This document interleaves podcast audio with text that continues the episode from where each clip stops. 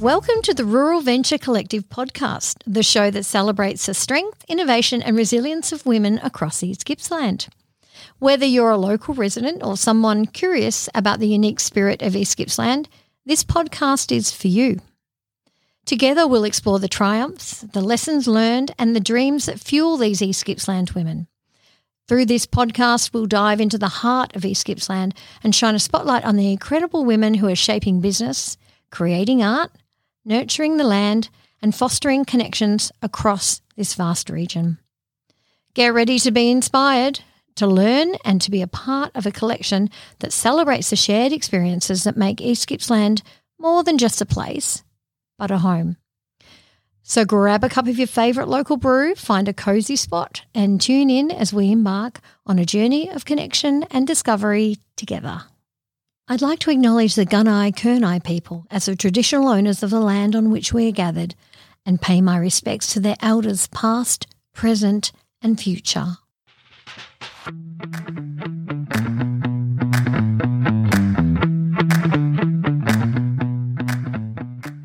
morning and welcome back to the Rural Venture Collective.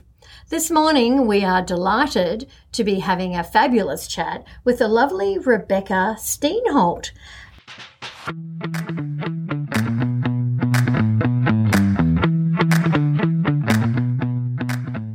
Rebecca is a local lady. She's working at the East Gippsland Shire and as the Economic Development Coordinator. And she's a delight to behold. So, welcome. Hi, Liz. Thank you for having me. Well, thanks for coming on in to this fabulous James Yates podcast studio. How cool is this? Yeah, quite the space. It really is. They know what they're doing over here. Rebecca, can I call you Beck? You can call me Beck, just not Becky. Not Becky. You don't like that one? I feel like I should be in like a middle American trailer park. All right, we'll we'll take note of that. Rebecca, you grew up locally. You moved away for a time and now you're back doing fabulous things in the economic development space and you know, I know that firsthand. Tell me a little bit about growing up in East Gippsland. Well, yes, you're right. I grew up here. Uh, I went to the Sarsfield Primary School, uh, and when I attended in the early 90s, that's showing my age, uh, there were 15 kids in the school. I recall it with absolute fondness, um, you know, the size and, and what sort of values and community, I guess, fibre that gave me. And I think Kennett closed all the, consolidated all the schools um, in the early 90s. And so we had to move from the Sarsfield Primary School to the Nicholson Primary School the big smoke. 45 people. And oh. I was like, oh, this is huge. Yeah. Like, what a dramatic change. Mm. So I think that really made me value the importance of you know, retaining our, our little small towns across East Gippsland. And I went from those really small schools to a, a, a huge all girls school, you know, in metropolitan, actually, Mornington Peninsula in Melbourne. And what a contrast. But I'm so, so glad that I had those foundational years that had that essence of community, which I now, I guess, have the pleasure of trying to support in the work that I do.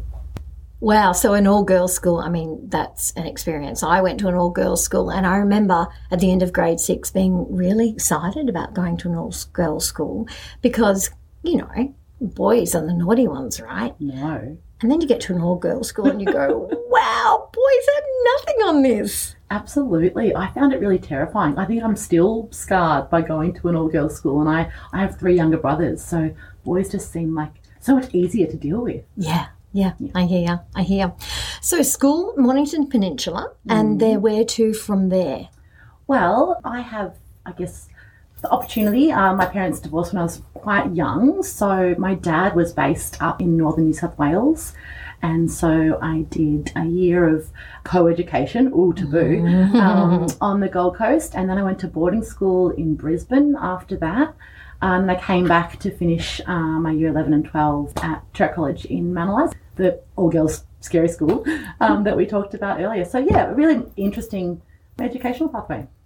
And when you were a schoolgirl mm. down on the uh, Mornington Peninsula and you're thinking, you know, the world's your oyster. You've got this fabulous grounding growing up in country schools in East Gippsland. You've been to secondary school down there. You've had a stint on the Gold Coast. What are you thinking? Where is where's Beck's life looking at heading from that point? Well, the funny thing is, I was fashion obsessed. So I grew up with a mother who loved country style and Vogue, and they were these sort of just uh, I guess, image rich sort of inspiration that I devoured as a teenage girl. And my mother had a lot to do with the Melbourne Fashion Festival when I was in my sort of formative teenage years. So, Becky, your mum was involved in the Melbourne Fashion Festival. Were you ever involved? No, I was never professionally involved, just attended. But one funny thing I will tell you um, so I've got three generations of females uh, here in East Gippsland. And in the early 90s, my nana, my mum and I were all models in Eileen Doddles, which is a store in Bairnsdale, like the fashion parade here. I would have been circa maybe 94. Right. so multi generational East Gippsland models. wow. Watch this space. Watch this space. And so I had these grandiose ideas of becoming a fashion designer. And it's really funny because this is, I'm so glad it was pre internet, but I had a very tiny little fashion label called Beck for Beck towards the end of my schooling um, years. And back in those days, VCE, you could do textiles at school. So I did that in partnership with my own little squiggles and designs. And so I, as soon as I could leave school, I was straight out of school and and trying to sell my wares in, in Prahran or the groovy little spots oh, yeah. um, in Melbourne. And then I went and did fashion business merchandising and marketing at the Melbourne School of Fashion. So I was like, I'm going to, yeah, be Gucci. Fabulous. So tell me about Beck for Beck. What sort of items would we look at there? What, what could we buy if we were looking at buying something in your label? Well, it would have been circa 2000, so a lot of off the shoulder. remember, like, do you remember Britney Spears and Christina's, like the low hipster 80s inspired sort of bleach and denim played a big role here. Nice. Yeah, really 80s inspired stuff. We did some some puff paint, some playing around with textures and tulle, and I was very I'm not not ashamed, but it's part of who I am. Sex in the City as a, a show was about my era. Yeah. So all of those Sarah Jessica Parker off the shoulder, big, quite dramatic things were things I like to play around with. All back in vogue now. Absolutely. Yeah. Well, that's what it is. You know, fashion's cyclical. There's always a, a trend that was inspired by something that was before. That's right. And uh, so you're going to have to dust off that label. Gosh, no. so we're sitting in East Gippsland, and I'm referring to you as Beck, not Gucci. So uh, tell me a little bit about what brought you to this place. I came back to East Gippsland about six years ago, and I was actually working in e-commerce and logistics and operations for a fashion label um, in Byron Bay of all places. And it was just when uh, Instagram was really getting its stride, so that e-commerce pathway was just booming. So good timing there. I had a family member who was selling a big farm and had a big woolshed that needed some help packing up. So I took two weeks off and said, I'll come down and, and help you pack up as my mum. And after two weeks, I was like, well, it's pretty bloody good here. And I guess where I was in Byron Bay, that sense of community had really dissipated. You know, we see a lot of um, those places really going through that gentrified change now. It wasn't somewhere that I felt really aligned with my my fibre, my morals. Um, so I came back to East Gippsland, and there was no booming e-commerce fashion industry in Bairnsdale, if you can believe it. You could have dusted off Beck for Beck. I don't know what you were thinking. so many possibilities. Um, and because, as I mentioned previously, I've always had an interest and involvement uh, with hospitality. So Tanya and Anton out at the Long Paddock were looking for a venue manager. So I approached them, and that was a really good fit. It was such an incredible way to get to know community, get mm. to know local producers, and get to connect at a grassroots level with East Gippsland again. And I think that gave me a really good insight into industry and then the, the socioeconomic landscape of East Gippsland. And from that, I was then able to work with a lot of uh, local producers and businesses, Lightfoot and Sons, Sailor's Grave, Sardine, and then uh, I sort of emerged into uh, event coordination. And as is the way with lots of COVID stories, I was the very first uh, event coordinator for East Gippsland Winter Festival.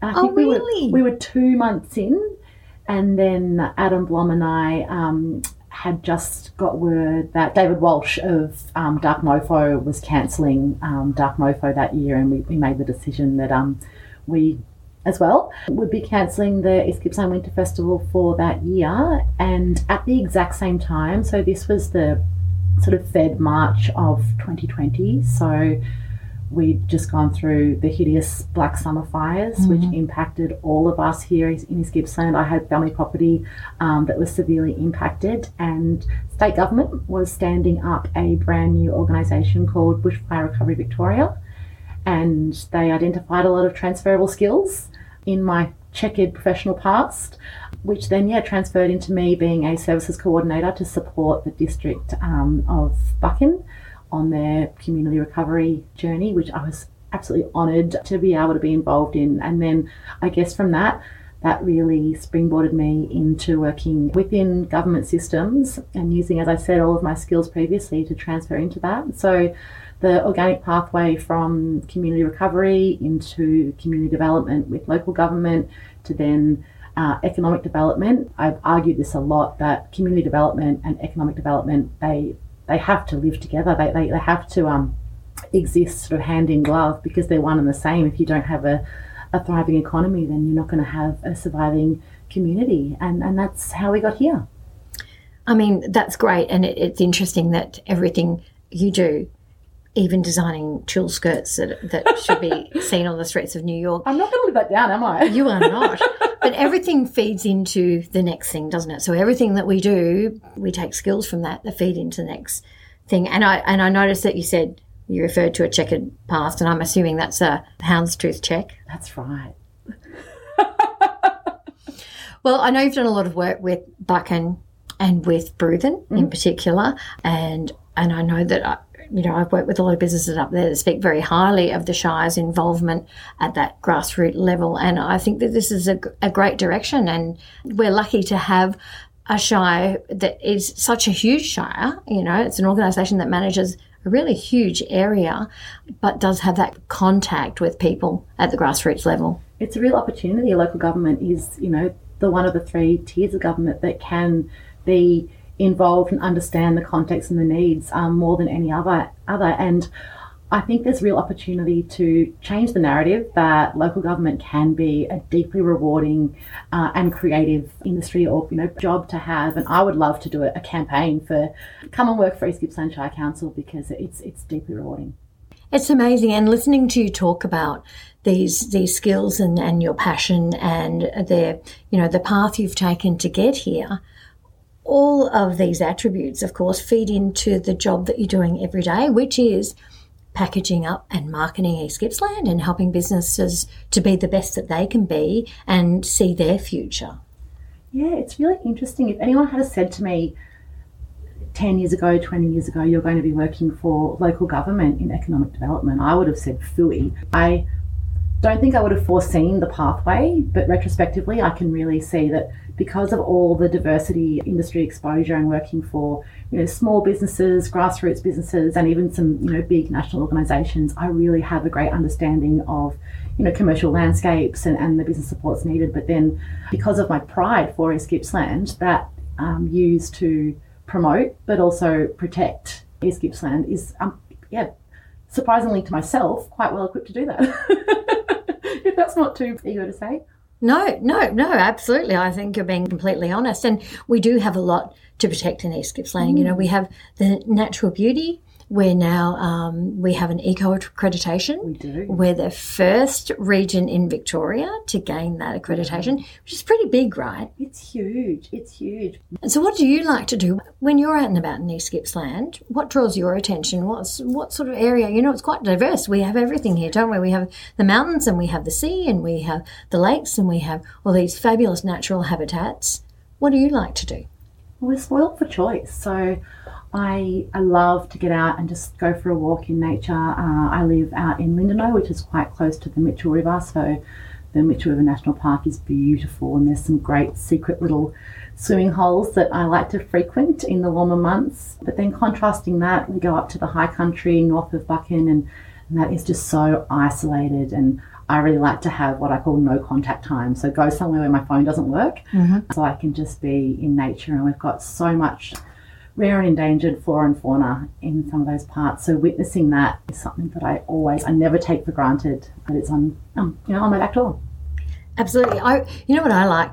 I like the fact that when you're driving around, it depends on the season as to what animals you come across. Like there's a certain time of the year when every time you're out on the highway, you see an echidna. They're my favourite animal, the echidna. Right. Their Latin name is Tachyglossus aculeatus. So back to my partner as a conservationist, he said, you can't have a favourite animal and not know its uh, Latin derivative. So there you go. Wow. wow, that's, that's really committed. Do you have the echidnas on your property?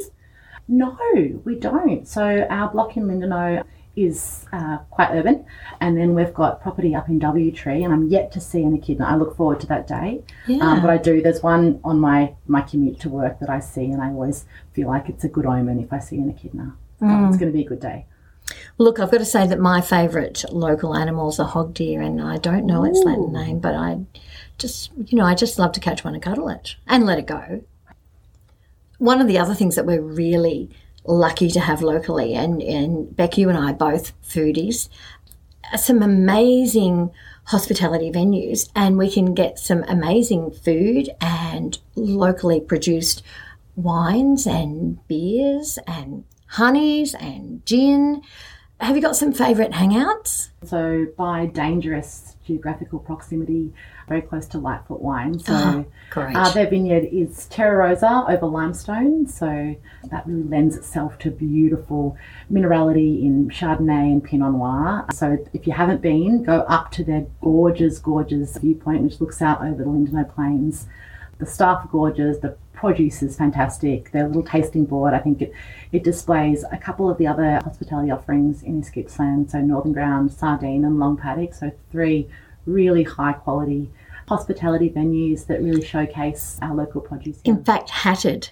That's right. So Sardine's a Hatted restaurant. So lucky. Yes. Yeah. I'm a mad foodie, so we're very, very proud to have, yeah, Sardine, Long Paddock, Northern Ground. If wine's not your thing, Sailor's Grave Brewery down in Orbost are mm. doing a mm. fantastic thing there.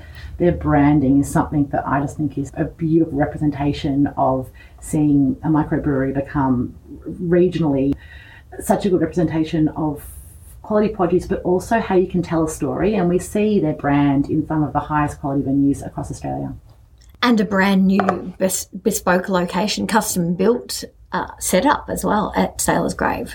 That's right. So between Marlo and Cape Conran, yeah, beautiful site. One of my favourite beaches down at Cape Conran. So They'll be setting up Dune Town there, which I think will also diversify their offering to grow their own botanicals Great. that they can then put back into their beer. So we're super lucky. And they're so passionate, you know, the owners of Sailor's Grave. And we're so lucky, you know, even Tambo Honey, you know, mm-hmm. the owners at Tambo Honey are just so passionate about what they do. But I love their collaboration that's going on. Collaboration is key. Oh, absolutely you can play buzzword bingo when you work for local government. Um, and my team laughs at me when I do that. But collaboration is the only way that a lot of regional brands are going to succeed. So I'm all about working together um, across multiple industries, across multiple tiers of government. Uh, yeah, it's, it's the only way for us to really get ahead. Yeah, absolutely. And if you go to places like the Metung Hot Springs, you'll find that you can pick up a whole heap of uh, craft bits and pieces that are made by local artisans as well.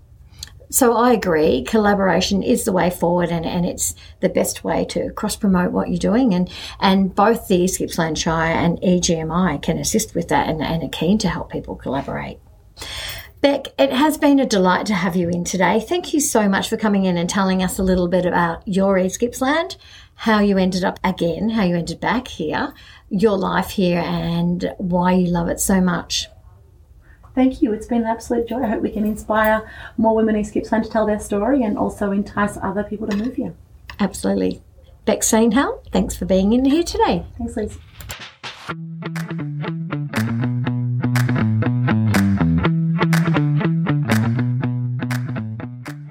Well, that's us for today.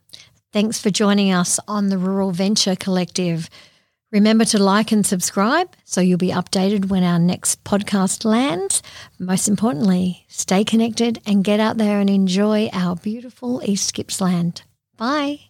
This podcast is brought to you by East Gippsland Marketing with the support of the Victorian Government, recorded at the James Yates Studio, Benstown.